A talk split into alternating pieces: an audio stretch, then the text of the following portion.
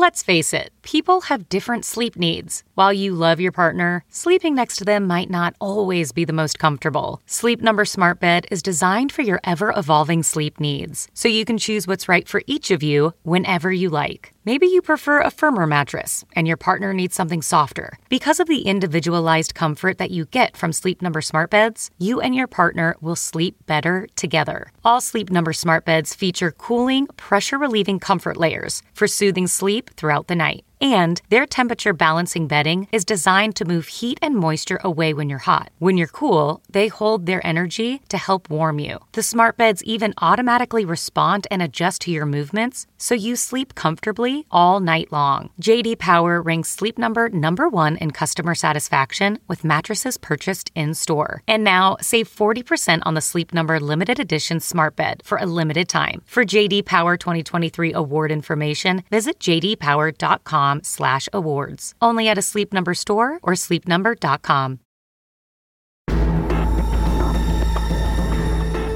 You are now listening to Postmortem with Mick Garris, where the most influential voices in horror cinema will spill their guts to the renowned horror director, writer, and producer. Now, here's your host, Mick Garris. From Nice Guy Productions, world headquarters overlooking the glamorous San Fernando Valley, I'm Mick Garris, and this is Postmortem. How much is too much? Most of us consume our movies and entertainment through streaming services, a wonderful technological opportunity afforded us by the increasing sophistication of internet capabilities. How great is it to be able to access virtually any movie that we like with the click of a cursor? Vast cinema libraries, including films that have been lost for decades, obscure indies, hidden in vaults for years, and even neglected studio movies, can be seen instantly and on demand. It used to be that Netflix was the source we would turn to for our movies, but that system has been fractured. Rather than license their movies to Netflix, the studios and the networks have discovered that they can make mountains of money by mounting their own streaming networks, splintering audiences, and making them have to choose where they spend their hard earned dollars. Netflix is still the king of the streamers, followed closely behind by Amazon Prime and Disney Plus, but that is just the tip of the iceberg. Paramount and CBS have Paramount Plus, NBC Universal has Peacock, Disney also owns Hulu. But there are so many more pay streamers to choose from for every film interest. The Criterion Channel, Shudder, HBO Max, Discovery Plus, Crunchyroll, Roku, Apple TV Plus, and so many more. And that's not counting the free channels like Sony's Crackle, Tubi, Hoopla, Canopy, and a ton of others. So, how do you choose? Because certainly no one will want to pay for them all. And each of them has been creating their own original movies and shows exclusive to their services.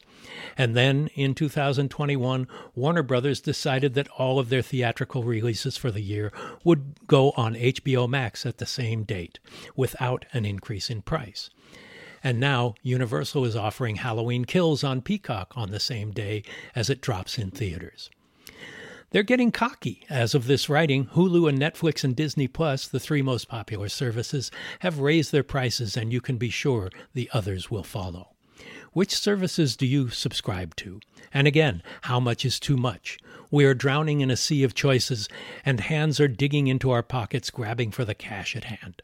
I subscribe to Netflix, Hulu, Shudder, HBO Max, Peacock, and surely a few others, and I can barely keep track of it all. I'd love to hear your choices. I first met Axelle Carolyn at the Brussels International Festival of Fantastic Films back in 2004 when she was a film journalist specializing in the horror genre. In the years since, I've seen her blossom into a highly regarded screenwriter and director. We'll discuss her progress from fan to pro to constantly working filmmaker after this. This episode of Postmortem is sponsored by Nightstream a one of a kind digital festival featuring the best in genre cinema.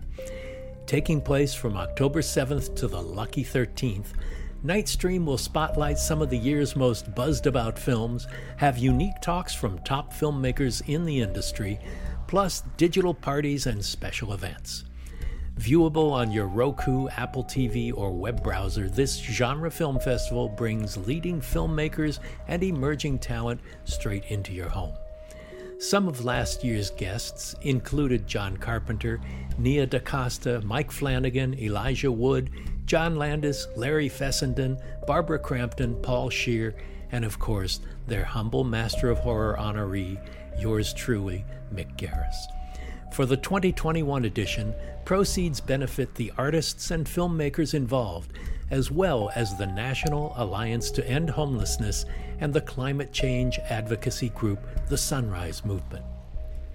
To get your badges and tickets and find out more information, head to nightstream.org and follow them on social media at Nightstream Fest. Available now from Dread, Bad Candy.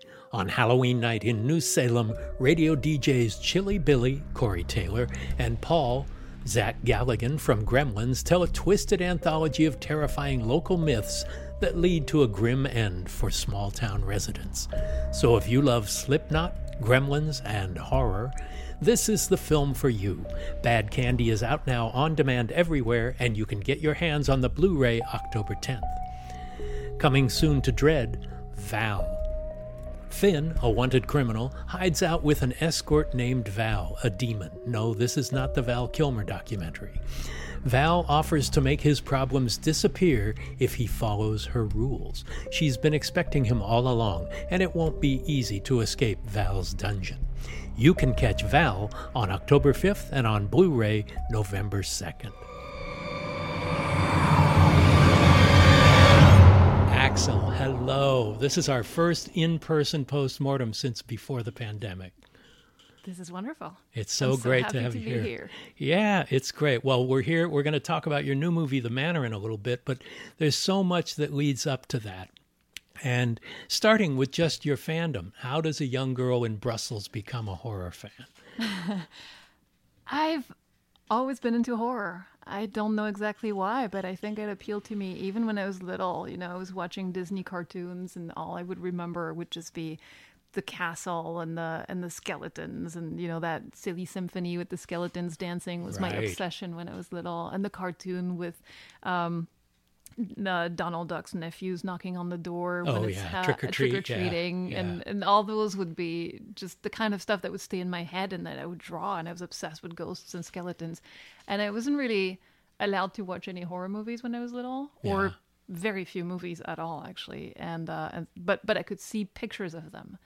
And so I would look at the TV guide and I would see, oh, there's a Hellraiser. What is Hellraiser? What is that guy? Like, and then imagine what the movie would be about. And then I remember things like Willow or things like that, even things that were more for kids that I wasn't allowed to watch. And then I had this whole story in my head of what it w- might be about. And, and that's kind of how it grew. And then I read Stephen King when I was very young because I could read books while I couldn't watch movies. And yeah, and I kind of get, got from there and grew into this. Well, it, it was an interesting path because it took a different direction for a while. You went to London to study law, right? I did. I came from a very, my parents were very strict and they came from a very academic background and they really wanted me to go to law school. They said it's law, medicine, or business. So law seemed like the easy one to me. Oh, God. God, yeah. But I, I, I studied in Belgium and then I studied in London. And then the first chance I got to go and do something else, I took it because I always knew I wanted to work in film. Well, what was the family reaction to that? I mean, law is such an honored profession. And here, moving into you're Belgian, in Belgium, it's not exactly Hollywood. Um, a career in film is not a sure thing, but your interest in movies and journalism and the like, how did that go down at home? not great. Not that great. I mean like you said in belgium it's it seems like it's impossible. It's not the same language. There's very little or there was at the time very little of an industry. Uh, the idea of being a filmmaker was just completely crazy. And so my parents were convinced that i was gonna fail basically. Like my dad pretty much told me so and was hoping i would fail early enough that i would be able to come back to brussels and be a lawyer and, and you Learn your know, lesson. yeah, yeah. And by that point, I had two master degrees in law and politics, and so he was really bummed because I was doing well, and um, and he never got to see me actually get to make movies, Oh, which is a shame because he really passed away sad. before that happened. But I, I would like to think that he would have changed his mind by this point and just thought, okay, this is kind of cool. Well, tell me how BIFF, the BIFF International Festival of Fantastic Films, tell me how that played a big part in your life. That's where I met you, and you were a journalist at the time, covering it for, I don't know, was it Fang- Fangoria? You weren't even at Fangoria yet, I don't think. I can't remember. I think I was. Um, But that Yes, that big festival in your festival in hometown. Brussels, completely randomly.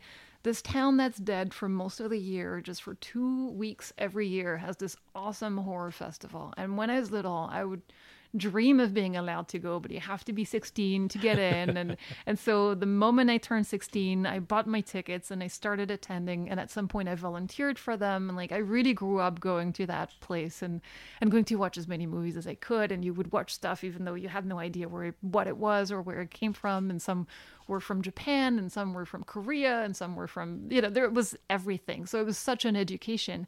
And it would have filmmakers like yourself come in and, and talk about their movies and about what they were developing. And I was just so desperate to talk to people and just understand filmmaking. And that was when I started going, the internet was not quite a thing yet, or not something where you could readily go and get information about filmmaking. So I would read the books and then I would come up with questions. And then the chance to just speak to an actual filmmaker was such a treat. And I remember when we met, um, I'd met filmmakers the previous year who'd mentioned, "Oh, Mick Garris, he, Mick Garris, he's so good, he's so cool, like everybody really likes him." And You don't have to say this. no, it's just like that, that. So I, I was like, oh my God, I need to go speak to him. And I remember coming up and just being like, hey, I heard you're like, you know, a huge horror fan on top of being a horror filmmaker. So Well, yeah, you kind of have to be you know, to do it. not well. everybody is. Not it's true. is. Well, well, tell me about that experience of, of, of every year looking forward to this big festival that you just happen to live in the town where it takes place, and and how involving it was, and and what your work as a as a volunteer was, and It was for two weeks, it was just all I could think about. To the point where during the rest of the year, I would have nightmares where, oh, I missed the beginning of the festival. I missed the first three days. I was asleep. Like, how could this happen? It just felt like suddenly things came alive. And, you know, we don't have Halloween in Belgium. There's no such thing. So there's no annual celebration of all things dark. And there's, again, very little access to filmmaking or to like, even access to movies at the time was not that easy to find. Like I would have to sometimes drive all the way to the other side of the country in Flanders to find different titles because they would release things on different schedule in Flanders and in the French speaking part. So Right. so it was very like it was a treat to get to try to find things that were a little bit more underground if you were a horror fan but just having two weeks of this being served to you on a platter it was wonderful Why do you think it happened in Brussels of all places? There are renowned festivals in L.A., in New Orleans, in in Montreal, and other film-centric places. Why do you think Brussels? Was it Freddie himself who who brought it all together? i guess so i don't it predates me so i think it's their 40th this yeah, they're huge. no it's yeah i think it's their 40th this year so, wow, how so great! it's been going on for as long as i know what were the movies that first captivated you? as a as a horror fan as Yeah. a kind of the kind of things that made me want to get into this. Exactly the things that excited you, that made you think, "I I want to do this." The big one for me was The Fly. yeah, Cronenberg's, Cronenberg's The Fly. Yeah, nice. Yeah, it was. I was obsessed with it before I even saw it because I saw Jurassic Park, and then I was obsessed with Jeff Goldblum, and then I wanted to see The Fly because oh my god, he's in a horror movie that seems so great. And then watching it, it was just it's everything. It's the best love story. It's the best uh, gore. It's the best effect. But it's gore that makes you cry. Yeah. And I'm disgusted by what I'm watching, but I'm also really moved. And I thought, wow, the horror movies can do that. horror from the heart. Yeah, yeah. You can put characters first. You can have something to say about it, and it's it's fascinating how you revisit that film on the regular basis, and you always find something different in it.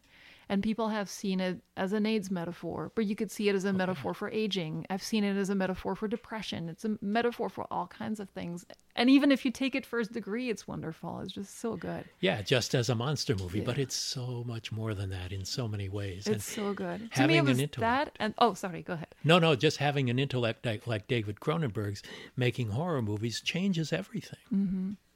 And it was that and and going with it with heart you know the, the fact that cronenberg makes movies that are very cerebral but they're also that one in particular very much comes from the heart it comes from something that's very emotional. But and then on the other end uh, reanimator to me was Oh, the one that made me go yeah. oh it looks like so much fun. Oh my god imagine how great it would be to play on that playground like Yeah. Uh, just recently, we went to uh, his his memorial, Stuart Gordon's memorial, and Barbara Crampton and Jeffrey Combs and all these people were there, and it was just so beautiful. And there was, you know, to make a movie from the 80s that lasts into now uh, is just such an amazing thing to be able to do d- because it leaves a footprint. and such a variety of things and that he did and he was he was getting better in some ways you know Yeah, the last few yeah. plays that he did were Oh, amazing the just last few movies that he left were fantastic and you know Stuart was the first person i interviewed when i tried to when i started being a journalist he was the very Ah. first one and and I admired him so much, and I thought it was so great that I got to speak to him. And and he actually kind of turned the mic on me. He was like, "What do you want to do?" And I said, "You know, I want to work in film." And then he was like, "Well, it's lunchtime. I'm going to lunch with the with the festival. Do you want to join?" And I was like, "Oh, yes, I want to join." And he was wonderful. He was always, you know, there's not that many people in life in general who will help you or who will guide you. And and there's very few people and i feel like perhaps as a young woman that was particularly true people who will see you and just go yes i can i want you to do well and i want to help you. Yeah. um and he was one of them. He was definitely one of them. He like anytime you have a question anytime i can help you know in any kind of way he was wonderful Well, tell me about the transition from going from journalism because you loved, you wanted to meet your heroes and and talk to them and get insight, which is why I do this show, is because I learn something from everybody every time, and it's I'm always curious even now. Um, but making that move into screenwriting and directing and producing, I mean, you you did Tales from Halloween. Well, you acted in Centurion. I've always known that I wanted to work in film. I've I've known that since I was a very young teen. I've, it's always been present. I've always known it was going to be something linked to horror, and I was always writing. And I started writing when I was very, very, very young, like before I even read Stephen King. Before I even, you know, the, from very, very young age, from the moment I could hold a pencil and write words, I was obsessed with writing little stories and illustrating them. So it's always been there, but it's always felt like that wasn't quite what I wanted. That there was something more because I wanted to be on set. I wanted to be part of that. And and it took me many years and doing many different things because I took every opportunity I could. Um, because sometimes there's just something that presents itself and you just have to take it. Like I guess journalism was like that. I was going to this festival and then friends were like, "Oh, do you want to interview this person or do you want to write about this?" Or someone would invite me. Brian Yuzna invited me to see the set of Beneath Still Waters when I told him I dreamed of seeing a horror movie set. And he said, Well, I'm going to be in Madrid. Why don't you come down in December? and I called him from Madrid in December and I said, I'm here. what do I do? Where are you? Yeah. I called his bluff and, and it was really nice. He invited me and I visited the set for two days. And then at the end, he said, You know, no one's going to write about this for Fangoria. So why don't you get in touch and do it? And so I kind of took those opportunities and acting came about the same way. It was kind of like, if, since you're on set, why don't you wear the makeup? Why don't you try this? And Well, and, And- quite strikingly too, the dreads and the whole thing. The, that um, on Centurion was really, yeah, Centurion that was was pretty amazing. fun. Yeah. But I think that looking back, one of the reasons perhaps that made it tougher to see myself as a director is that all the role models I had were men. And all the hmm. people around me who were trying to be filmmakers or who were filmmakers were all men. And I didn't really realize that consciously, but I think that somehow unconsciously, perhaps it felt like I'm going to try to get something that's not mine. I'm going to try to step on the toes of someone else who's more whose place it is to be there. And maybe hmm. maybe this is not quite like projecting yourself as a filmmaker as a director when you don't see a lot of people who look like you doing it is hard and I think that's why it's very important right now to kind of put ourselves out there and and and I find it very important for women to support each other and, and Yeah, show it's that a we good can do time. this. It's Yeah. a good time for it. There is a sisterhood that's quite powerful right now. There's finally something going on a little bit. Yeah. Yeah. Well, tell me about the first one about Tales of Halloween, which you also produced with Mike Mendez. Mm-hmm. So tell me how that came together. It's become kind of a Halloween classic anthology that people have embraced. You directed one, and I have wonderful memories of being on the set with Stuart Gordon and Lin Shaye and uh, Lisa Marie, and in in that one scene of Grim Grinning Ghost. So tell so me about how that all came together. I had just moved to LA. I had I just made my first feature when I was living in London. Um, this feature, Soulmate, and it came out just as I moved to LA. Right. And all the contacts that I'd made from filming in the UK were I had to start everything from scratch, and it's hard enough, you know, Yeah. beginning as a filmmaker. But then when you when you move to a different city, and especially like LA is something that's so daunting, it felt like I had to start everything again. And and thankfully, a lot of people I know, like Mike Mendez, like you know, all the filmmakers who were part of Tales of Halloween were friends of mine, and we kind of thought, what about we just pool all the talents together and we try to do something together that celebrates the fact that we love horror and we love this time of the year and we love Halloween and and and let's have amazing people that we know in front of the camera and behind the camera and just everybody chiming in and and um, yeah, and that's how it happened. That's how we have so many different segments because we had so many friends who Yeah, wanted to be 10 part of it. segments Ten segments. Oh my god!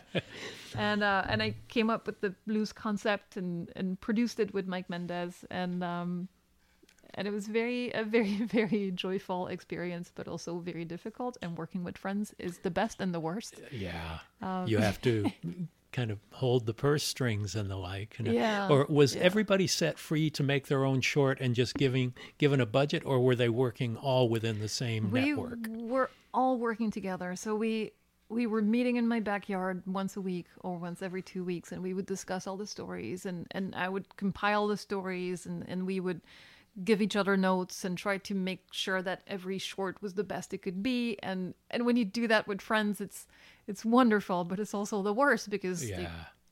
who the fuck are you to give me notes Yeah. know? and you what- your job is to be critical. it's yeah yeah And, you're the producer. and some people took that really well and some people took it really badly and so it's it's wonderful that we're all still friends well, there's kind of this odd Bermuda Triangle of of genre people living in the Burbank, North Hollywood, Studio City area that all kind of see each other regularly and and show up at different events when there were events. i Now thought they're you were going to say who all disappeared No, no, no, no. Uh, just the opposite. But you know, with Mike Mendez and you and, and so many other people who just kind of gather together, Bill Malone and and lots of other people within the genre who happen to just be in this geographic area that kind of spark each other creatively. It's kind of exciting. it's wonderful it's wonderful it was i've missed it a lot since the start of the pandemic the fact that you can just go to a screening and bump into everybody you know and, and Yeah, yeah. yeah I mean, when you go to the Cinematheque, whenever they're doing one of their uh, genre films, you can count on seeing at least 20 other directors uh, in the genre in that audience. and it was great to feel like i was coming of age is a big word but like kind of evolving and, and becoming a filmmaker while already knowing a lot of these people and having that community that felt very nurturing and very um it's it's nice because very often you would think that filmmakers would just be in competition and would not support each other, but it's it couldn't be further from the truth. And Like, that's the horror community. Is That's so the common attitude outside of the horror community. Mm-hmm.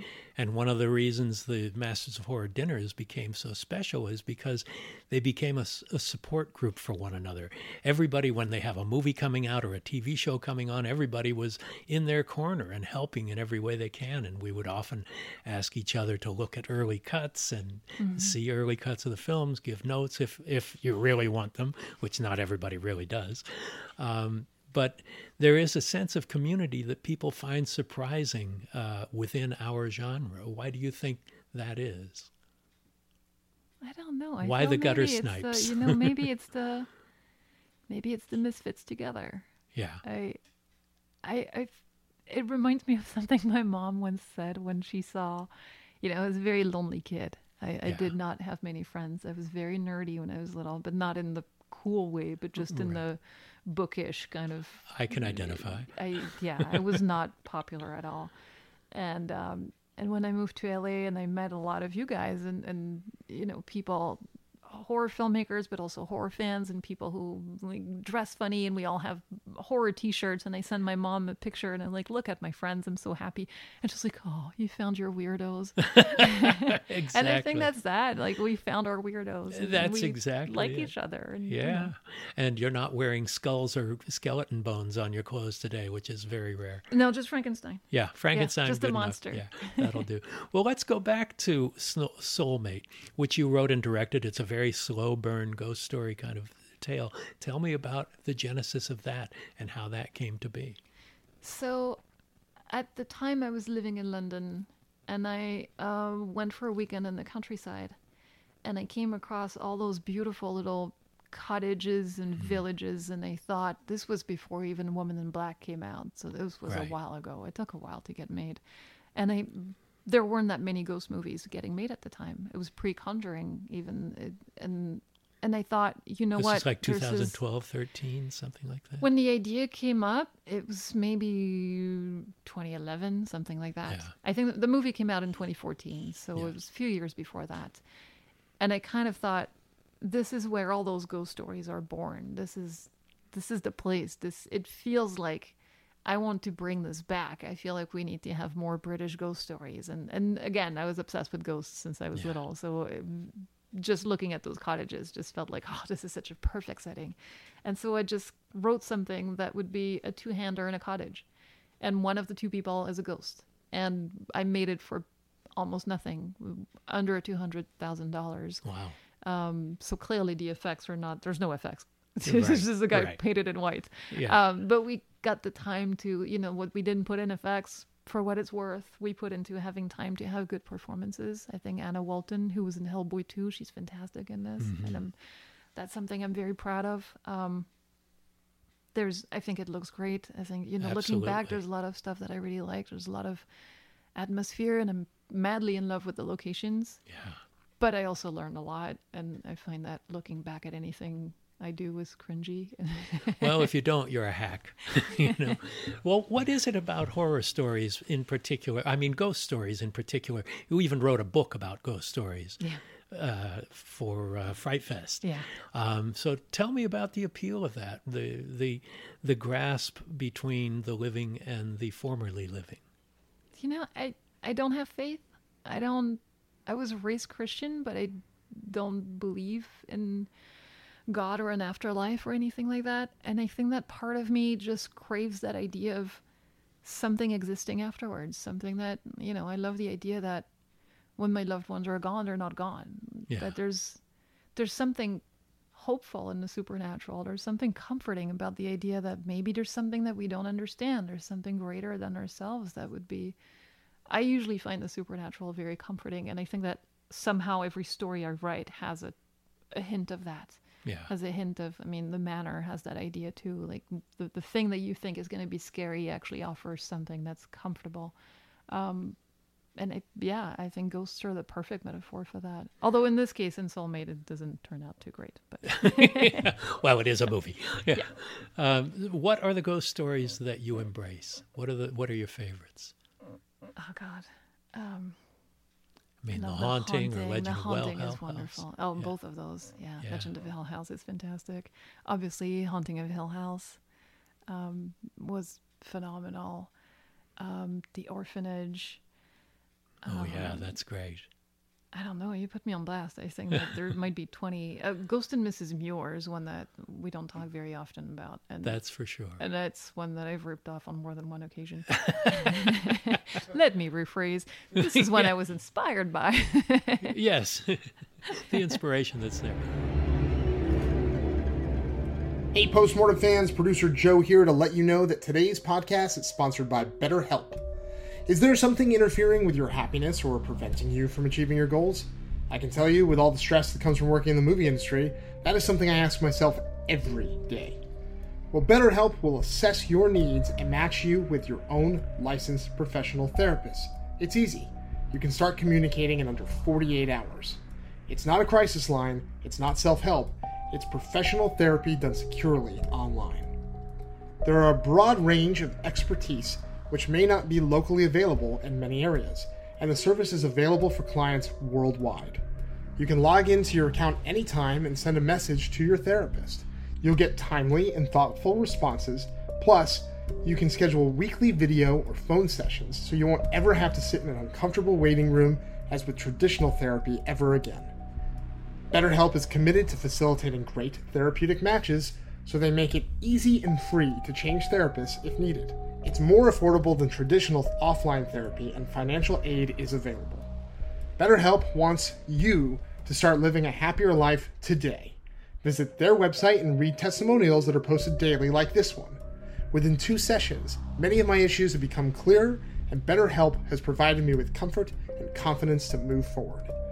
Visit betterhelp.com slash postmortem, that's better H-E-L-P, and join the over 2,000 people who have taken charge of their mental health with the help of an experienced professional. In fact, so many people have been using BetterHelp that they're recruiting additional therapists in all 50 states. And we have a special offer for postmortem listeners. Get 10% off your first month at betterhelp.com slash postmortem. That's betterhelp.com. Well, you're moving from doing a couple of feature films on a very low budget, but um, high profile in the case of Tales of Halloween. But then you make a move into television and Netflix, the uh, writing for the Sabrina reboot. Tell me how that came about and what that experience was like. Right, that was completely left field. That was um, I was writing a lot of things. I'd been writing for some people, kind of, you know, nothing that got made. And then, um, and I wrote this pilot that got me a, a great manager who's very enthusiastic about my career.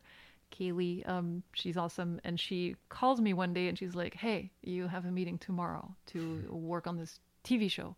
Do you want to be in a writer's room? Uh, you want to be in a writer's room. You do. Uh, no question. Take the meeting tomorrow. And I actually think that when I got that call, I was at lunch with you. Ah, yeah. If I remember well. I do remember Yeah. that. Wow. And I didn't realize that's I was going to meet. Roberto, uh, Roberto, Roberto Aguirre Sacasa the next day, and uh, to start on the Monday. That was a Friday, and and I got the job on the Friday afternoon, and then I started on the following Monday, and that Wow. it changed my life. It was great. It very much, you know, there's few milestones like that that you can think of. Looking Well, you're back. making your living as a writer now. yeah or director like that that Yeah, really yeah. that was the first job that i had that was kind of like hey you're good enough to have an office and have money and Yeah, join a guild. yeah, join the guild and, and and contribute to something that a lot of people are going to see and that I was very passionate about. I mean, I loved that that first I worked on the first season of Chilling Adventures of Sabrina and I loved it. It was wonderful. I spent 6 months just talking about the devil and witches with a bunch of people who were passionate about this stuff. It was wonderful. Well, tell me what that was like working in a writer's room, despite all the writing I've done and the series work I've done and the like. Um, when I was producing Masters of Horror, there was no writer's room. I was the writer's room. And uh, so, what is that experience like, particularly on a genre show with hopefully people who all were passionate about it? they were they were all passionate about it and roberto's a huge horror geek too so everybody kind of spoke the same language um it i think the thing that i had to learn um that was the most surprising perhaps but it makes perfect sense when you look back is that you're not there to solve all the issues you're there to um, help someone's vision, understand what that person's vision is, and serve that vision. And in the first couple of weeks, we would discuss things, and then we would leave it sometimes with questions unanswered. And I would go to home. I would go home and just be like, "How do I solve this?"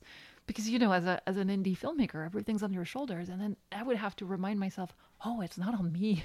right, you're sharing it's the not on me Yeah. exactly it's just it's wonderful because solutions come from discussions and come from a um, showrunner who has a singular vision and knows where he's going and uh, or she's going. And it's just it's a completely different art form and it's very very interesting to see how that works and So even if you're credited with the writing of a, of a teleplay of an episode, other people are, uh, have contributed to that as yeah, well. yeah yeah and even if you're not effort. credited you've probably worked on them too i've written scenes Right. for pretty much every episode in that first season but i'm only credited on one and and that's just how it works it's you know that's kind of those like that rooms on are amazing, collaborative yeah, on Amazing Stories. That was the only time where I worked with other other writers and the like. But again, most of them were freelancers who did an episode here and there, and I was Mm-hmm. story editor, so I would do most of the rewrites unless Josh and John, the the executive producers, did. Wow. But uh, so I've never really been in a standard issue uh, writers' room, and it, the the concept is fascinating. Yeah, and I think they all work great. differently, and they all kind Yeah. of depend on the personality of the showrunner and, and how they want to run the room. And yeah, Tell me about Creepshow. Tell me about it. I know it's done very quickly on a very tight budget. Um, we love Greg Nicotero and everything. So tell me about your experience on that. so I um after Sabrina, I got to do some directing, and I um I got to shoot this movie that's coming out, and then I got to do uh, my first episode of TV, and then the pandemic hit, and um the opportunity of doing Creepshow came up, and it was the first thing in the pandemic that you know after months of not working and not being on set that was offered. And i'm a huge fan of creepshow like I, Oh, I yeah. you know everybody I, we all love the, the movies Yeah, and we, meteor shit. we've grown we've grown up with that. So that's you know the idea of going to work with greg nicotero and, and, and doing something that has the creepshow brand and the creepshow style and it's just such a cool idea and uh, yes it's done really quickly but it's um, done by a bunch of horror nerds, which again is wonderful. you know, you feel right at home. Um, I have two stories, one that came out earlier this year, and then one that comes out in October. And the first one was uh, the one that's come out already. Very much my jam. Like it's a big spooky house, you know, big Victorian house with lots of hidden traps and, and cool contraptions. And funnily, the lead actress, um, Iman Benson, I just worked with again on Midnight Club. Oh, She's cool. wonderful. She's Yeah. really really cool.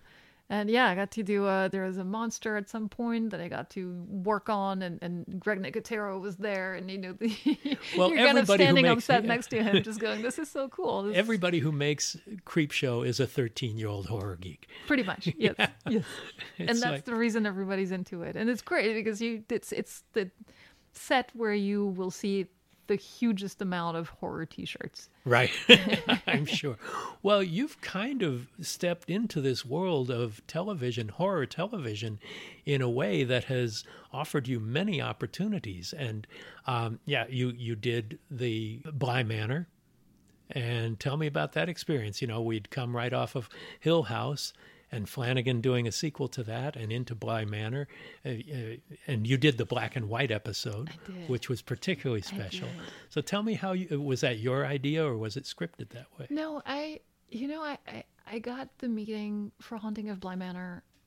Again, I'd, I'd seen Hill House and I loved it. I thought it was An one of the best show. things we'd seen on TV. Yeah. And, uh, and I got the meeting and I'd met Mike just once a long time before that. And I remember he said, Oh, I love Soulmate. And I'm like, You're right. Like, no one loves Soulmate, let me tell you. but I guess he was genuine about it because he, you know, he he brought me back. Like he invited me and he said, "Look, this is." I feel like the sensibility that you've shown during this movie was was right for this, and so I'd love to give you this shot. And and I remember spending time with him and with Trevor Macy, the producer, and just discussing the process and, and discussing what they're doing and how they're doing it, and just Well, thinking, tell me, give I'll never get insight. the gig, but just the fact that I got to spend time with them is wonderful. And and then I got it, and I got to do this. And Well, give me some of the insight of what they were looking for, what those conversations were like, where you found out that you were uh, simpatico. one of the things that I think that Mike is very specific about and that I completely agree with and where we are very much in sync is the fact that I feel horror is wonderful, the world is wonderful, the monsters, all that stuff is that's that's the glue that we love, but what is core to every story is character and emotion and it's leading the story with emotions and um and I think he does that in everything he directs and everything he writes. It's it's always very very emotional and very kind of um, character based and, and wonderful. That's From the beginning, Yeah. yeah. and that's one of the things about TV. Is like you want to fall in love with those characters and want to come back. So I think that's why also he's found such a great home in TV, on top of all the fantastic features that he's done. But um, yeah, I, I was offered that episode, and then they called me and they said, "Look, it's kind of a standalone. It takes place in the 17th century, and we're thinking if you're okay with this, we were thinking maybe black and white. And If like, you're oh okay my with God, if I'm okay with it. like every movie that I could have thought of as a reference was black and white, and so the idea of getting to shoot something in black and white was just ah, and it's gothic, and and you can make it as kind of contrasty and spooky as you want. It's all about atmosphere. This is so my jam. It was just it was my first TV episode, and the fact that I was trusted with something that was so completely um, in sync with my tastes I couldn't believe it. But it's also high end television. This was like an expensive Netflix show, and your first TV episode, that's a great deal of trust. It's unbelievable. I I think that Mike Flanagan is a genius and a madman, and I could not be more grateful to him. You know, he it's it's very much changed my career and and the way that things have been going since, and um and the fact that it would come from somebody that I admire so so much is just this cherry on the cake. You know, it, but yeah, it's it's an episode that um, when I look back, a friend of ours, Alejandro Brugués, Yeah. watched the episode and he said that's the most Axelle thing you've made, and I Ah, said yes, awesome. Yeah. it is. It's also the most Mike Flanagan thing that you know it's Yeah. completely his. But somehow, because he's very good at marrying his vision with the right filmmaker, it just feels very much like it's mine as well. I'm very, very proud of it, and I loved working with Kate Siegel and with Katie Parker, and know, Yeah. fantastic cast. And Yeah, great cast on the show. And now he's asked you back uh, for the Christopher Pike uh, Midnight Club. yeah, yeah, I just got to do two episodes. Two episodes, that's Yeah, great. yeah. And those were done in, in Vancouver, Vancouver, as and well. again, without giving anything away, I'll say that one of the two episodes was a genuine challenge, um, and very, very exciting, and incredibly tough, and incredibly emotional and awesome. And I'm very curious to see how it all turns Oh, out I and all wait. comes together. Can't wait. I'm, as of this recording uh, on Monday, I'm going to a screening of the first two episodes of Midnight Mass. Oh, nice. So I'm very excited about that. I'm a huge Flanagan fan as well. So the most recent thing, with just this week as we're recording this, um, your American Horror Story episode came on, and it's amazing. I- I think the show has been up and down here and there, but this season seems to be killing it again. And yours was episode four. I got another flashback episode. Yeah, A and Halloween it's, it's episode? great. Yeah, a Halloween episode. You get to have people in costume in foreground everywhere. I do, I so, do. so tell me about the the difference in working with the Ryan Murphy, Brad Falchuk uh, camp as opposed to Flanagan and the like, and what they're going for.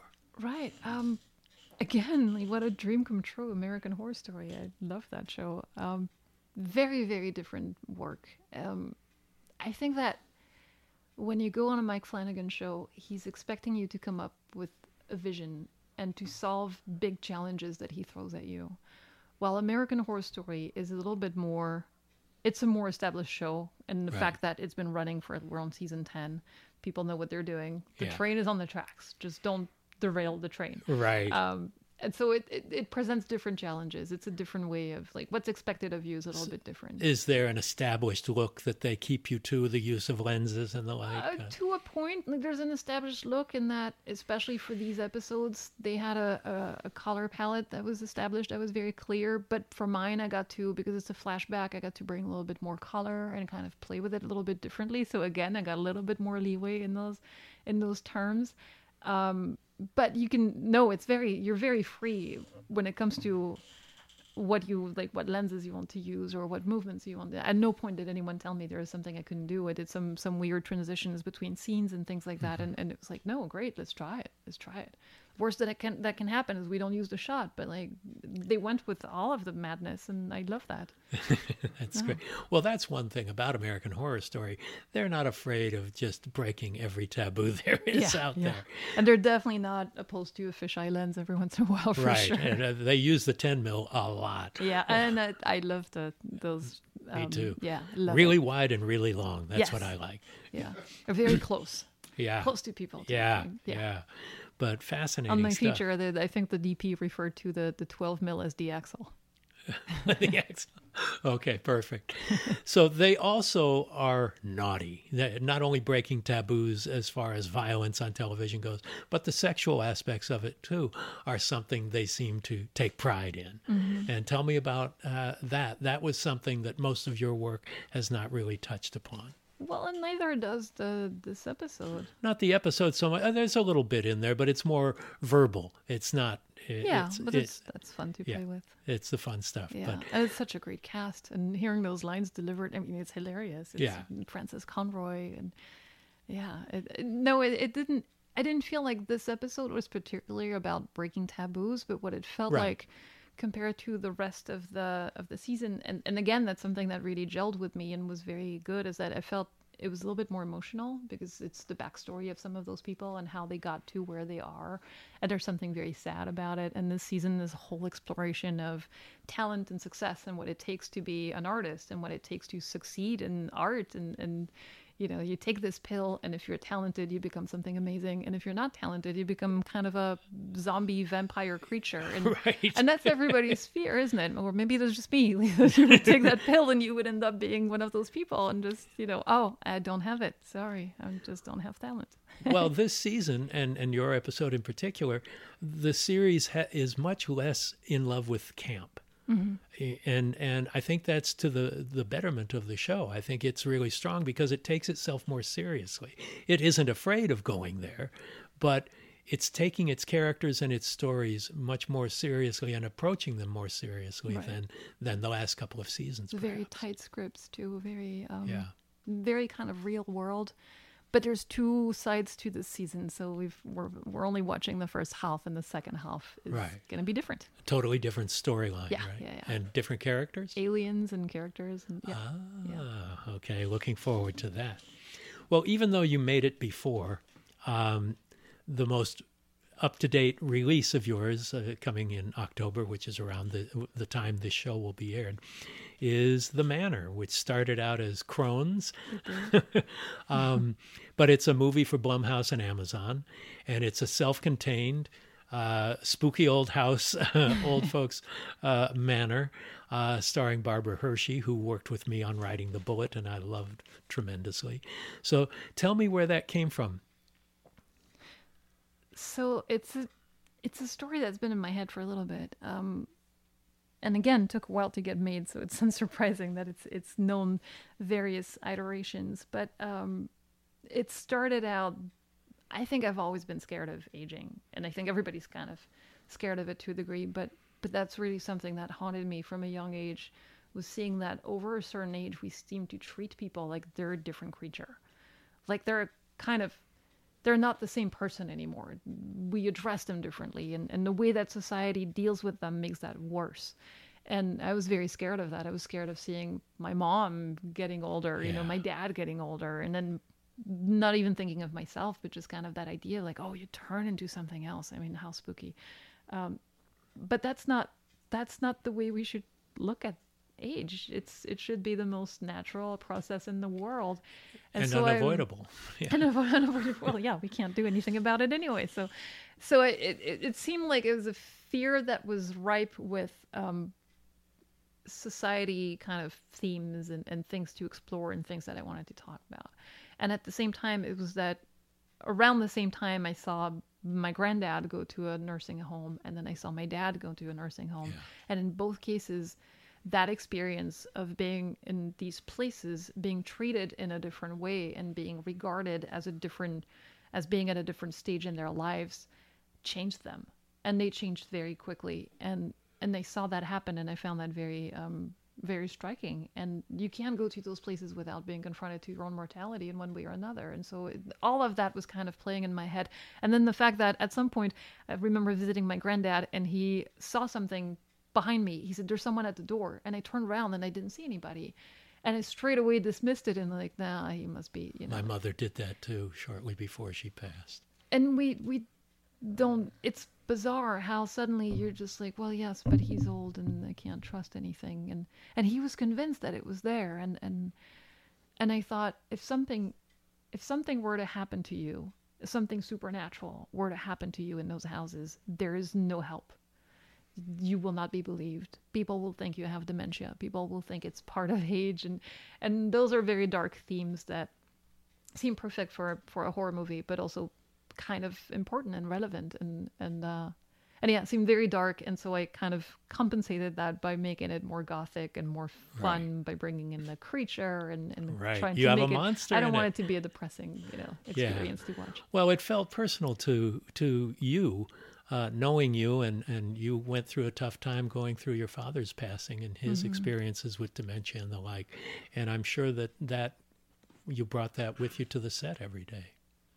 Yeah, it used to be much more about the story used to be much more dementia based, and then that evolved into something else where it used to be more about my father, and then it became about my own fears and my own kind of ways of you know as I get older too, kind of thinking what does it mean Yeah. when you're over thirty, when you're over forty, like looking at age and and and who you are, and and all that went into it as well, and but yes, it's very inspired by by him and it felt it's a very personal story but again i don't all this seems very dark and i don't want to give the impression that it's a very depressing movie Right, to watch. There's a version of this that could have been very hereditary and very kind of realistic and depressing and dark. And i love hereditary by the way but but that's just Right. that's not what i've got in me. Like somehow i like things that look like It's little bit more recreational. gothic and Yeah. more fairy tale like and more kind of a little bit more fun Well, how in the world were you able to sell a project about old people to Blumhouse? I'm still wondering. I actually sold it to Amazon, and it's Amazon who brought oh, it to they took it to Blumhouse. Yeah, okay. yeah. So, So but they had that that we're joking, but it must have been challenging to have a story that i i involves senior citizens. It's not the days of Cocoon anymore, and probably because there aren't other people pitching stories like this in the genre, Mm-hmm. it became a unique opportunity to do that. It's it's definitely challenging, and and um, it's a script that a lot of places were interested in, but they all wanted to change the setting to uh, a mental hospital so we can have younger people instead of making it about age or put the accent more on the grandson and make him the hero in the center of the whole thing. And, and so and i was very very specific about the fact that no it had to be about judith. It has to be about the woman who moves into the nursing home because that's who everything happens to. And this is the point of view i want to show. And i want to show that if I'm scared of getting older, I want to see people of a certain age be amazing and be charismatic and be strong and be funny and be people I can look up to. And I wanted to create that character. And then and then I got the wonderful chance of having Barbara Hershey play that character. Yeah, But- Barbara Hershey, who is astonishing to find she's in her 70s. And she Yes. plays a 70 year old in this. Yeah. And a 70 year old you would never expect to see in a nursing home. Mm-hmm. So tell me about the casting process and, and when you met Barbara and how you knew she was the one for this. Yeah, I've always been a fan of hers. I mean, I think everybody in, in horror is kind of, you know, the entity, Insidious, the Black Swan. Like, she's such an icon. And I, we thought of her early on. I had thought of her. And then it seemed like, is she going to want to play something like this? Is this going to gel with her image? Is this. That's then- that's rough. You know, an actress once they commit to playing a 70 year old is never going to play anything but 70 year olds. Yeah, yeah. I mean, it's it's like it's like a, a younger woman playing a mom for the first and time. it's an ugly like you're- Hollywood you're going secret. something, and, yeah, yeah. doesn't happen to men, doesn't happen, but uh, and it's a horror get- movie, so it's not seen Yeah. as a worthy award-winning drama. So Right. you can't have the same kind of clout appeal that you would if if you were making something like with Judi Dench or Right, right. as much as I wish that we could have Judi Dench in horror movies, it would be wonderful. But it's um, it was hard. It was hard to find the right person. But Barbara read this and and really embraced it and just really kind of went for it and brought that strength and that vulnerability at the same time. And she doesn't she didn't mind being seen as this person, and at the same time she she does it all while bringing all that kind of sassy energy to it and she's fun and playful and Yeah, she's incredibly charismatic she's Yep. incredibly funny yeah. yeah she was I mean, she was a dream, honestly. Well, a great actor is really bold and will take chances and will do things in spite of what people might think. Mm-hmm. And uh, there, there has to be an ability to go naked before the audience. And Yeah. take it seriously Yeah. and not feel like oh i'm gonna i'm gonna turn this into something more camp because i'm better than the material kind of. Yeah, like she really horrible. very took it very seriously and you know every line had to be something she believed in before she would say it in front of the camera so it was uh it was a process but it was a great process it was actually very like collaborative in the most wonderful way it was it wasn't confrontational it didn't feel like i'm discussing things for the sake of discussing things she was discussing things because she wanted to know deeply what everything was supposed to mean and how everything was supposed to lead to the next emotion in the next scene Plus, 90% of the movie is shot in one location. Yeah. And that affords you an awful lot of time to actually do rehearsals and actually work together with a cast. and all the when you're- rest is a different location so there's one other location Right, right. and so you don't have those constant moves that take up hours out of every day and, and no shooting and nothing you can do except move and set up and tear down and all those things. This is self contained uh, the way it was when I was doing The Shining. So much of that was all shot in one location that it really allowed me to try some cinematic things that I might not have been able to try on the run like we were in the stand. And to give time for performances as well Exactly. Yeah. So often you meet your cast when you're ready to call action. you know, you see them on the set, you do a run through of the lines in the scene, and then you shoot it. I mean, that was the case for a lot of a lot of this as well. I don't want to make Yeah. it look like we had so much time, but um, No, but you it were in one but it was- place. yeah, and, and we could we didn't have to run when we were doing it. It wasn't it wasn't super comfortable. Like it's not like we were making you know we didn't have a luxury of time. I don't think anyone ever does. No. but, but it didn't feel like but it didn't feel like we were up against the clock every second we had to compromise things or compromise performances specifically to get there and that's why i think that i mean again barbara's phenomenal but i think her grandson is really great too and, and they have a great Yeah, bond and yeah. they got to create that together and and you know it was um Tell me how you prep. You know, do you storyboard? Do you shot list? Do you do you rehearse a lot uh, on your own or with the actors? Tell me what your process is when you're getting ready to start a new show. that's constantly evolving Yeah. as I'm learning more and as I'm adapting to what the specific project is. There's some projects where you feel like you've over prepped in some ways, and that makes you. I, on Haunting, I shot listed everything, and I I always come in with references like picture references and ideas and, and things where I can show very specifically what I'd like. And on some shows, it's just not really what you need. It's you need to adjust more to what the show is throwing at you. Right. And uh, but on Haunting, it was great because you could really just. Mike Flanagan is very specific about the way that he preps, and I want to learn more from him about that. Actually, I realized on Midnight Club the extent to which he preps and to which he's prepared and ready with his DP, and I, I'm very envious of that. But it was kind of trying to fit into that like idea of we need to know exactly where we're going every moment. Um, on the feature, that was even though it comes out now, I've shot it before all those TV experiences, so I feel like I've learned a lot since. So you're but- a greener then, yeah. I was. I was. There's a lot of stuff. Again, like you know, like I said, when you I watch something I make, I find it cringy, but I'm I'm intensely proud of it. Sure. but also, when you look back and you think, oh, I would have done this differently, or I would have done that differently, or like this change. What? Why did that make that choice? Or, and I think that when there- there's two years here, during which I've had the chance to do a lot of stuff, I've I've learned how to prep in a different way. But we had. I'm trying to remember how long we had to prep. I think we had four weeks, which is you know the same time we had to shoot it, yeah. and uh, and it was it felt fast, but I had a great DP who I discussed every you know we shot listed everything before we got there. Uh, we visited the locations as much as possible. to Kind of I one thing I really like to do was go to a location by myself and spend some time there and just absorb the atmosphere of it. I got to do a lot of that for Bly Manor, which was great. Just sit on the set and imagine Yeah. what the what every scene would be and what the blocking would be. And, and I think it's perhaps more important to know exactly what the blocking would be than to know what the shot list is going to be in some ways, unless you have something very specific.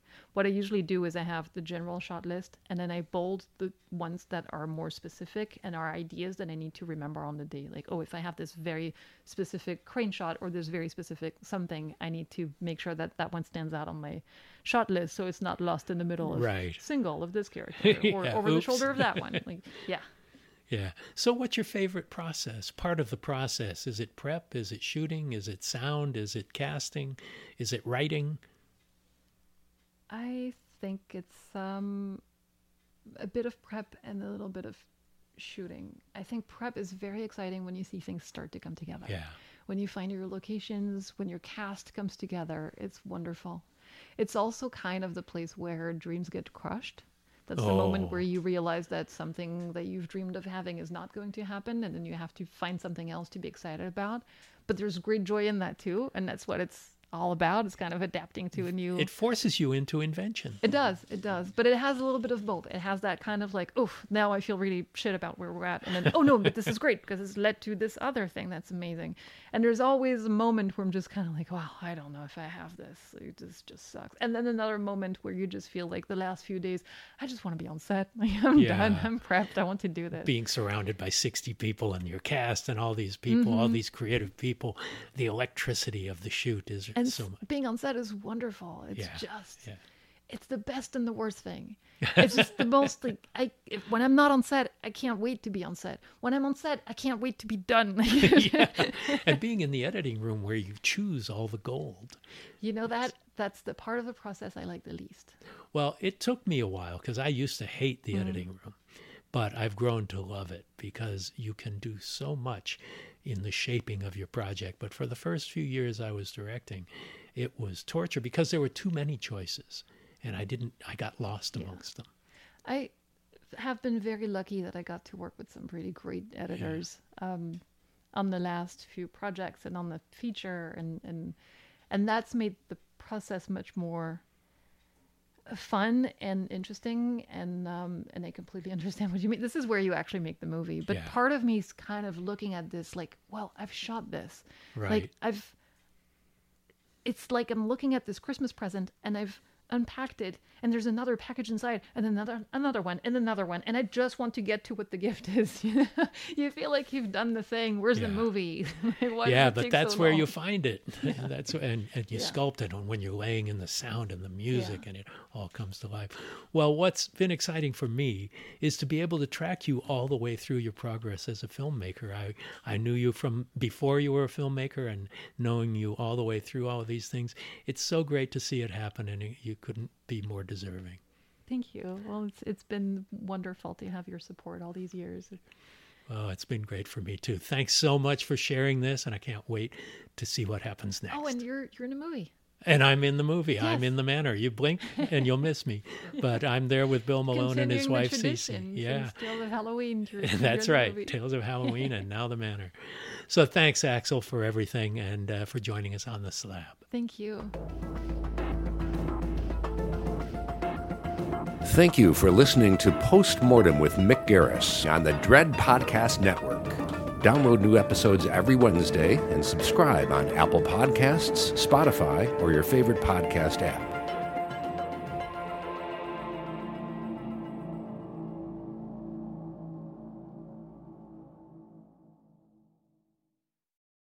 Calling all coffee drinkers. If you've been trying to enhance your daily coffee routine, then Quest has got your back with their brand new iced coffees. Now available in two delightfully delicious flavors that'll be sure to add an extra pep in your step vanilla latte and mocha latte. Quest has been on a mission to help fuel you with protein forward foods you'll love. Each bottle of Quest iced coffee is packed with 200 milligrams of caffeine, the same amount as two cups of regular coffee, plus 10 grams of protein per serving to help you supercharge your day. And did I mention that they only contain one gram of sugar? It might just be time to cheat on your iced coffee with iced coffee. Find Quest iced coffees on amazon.com slash.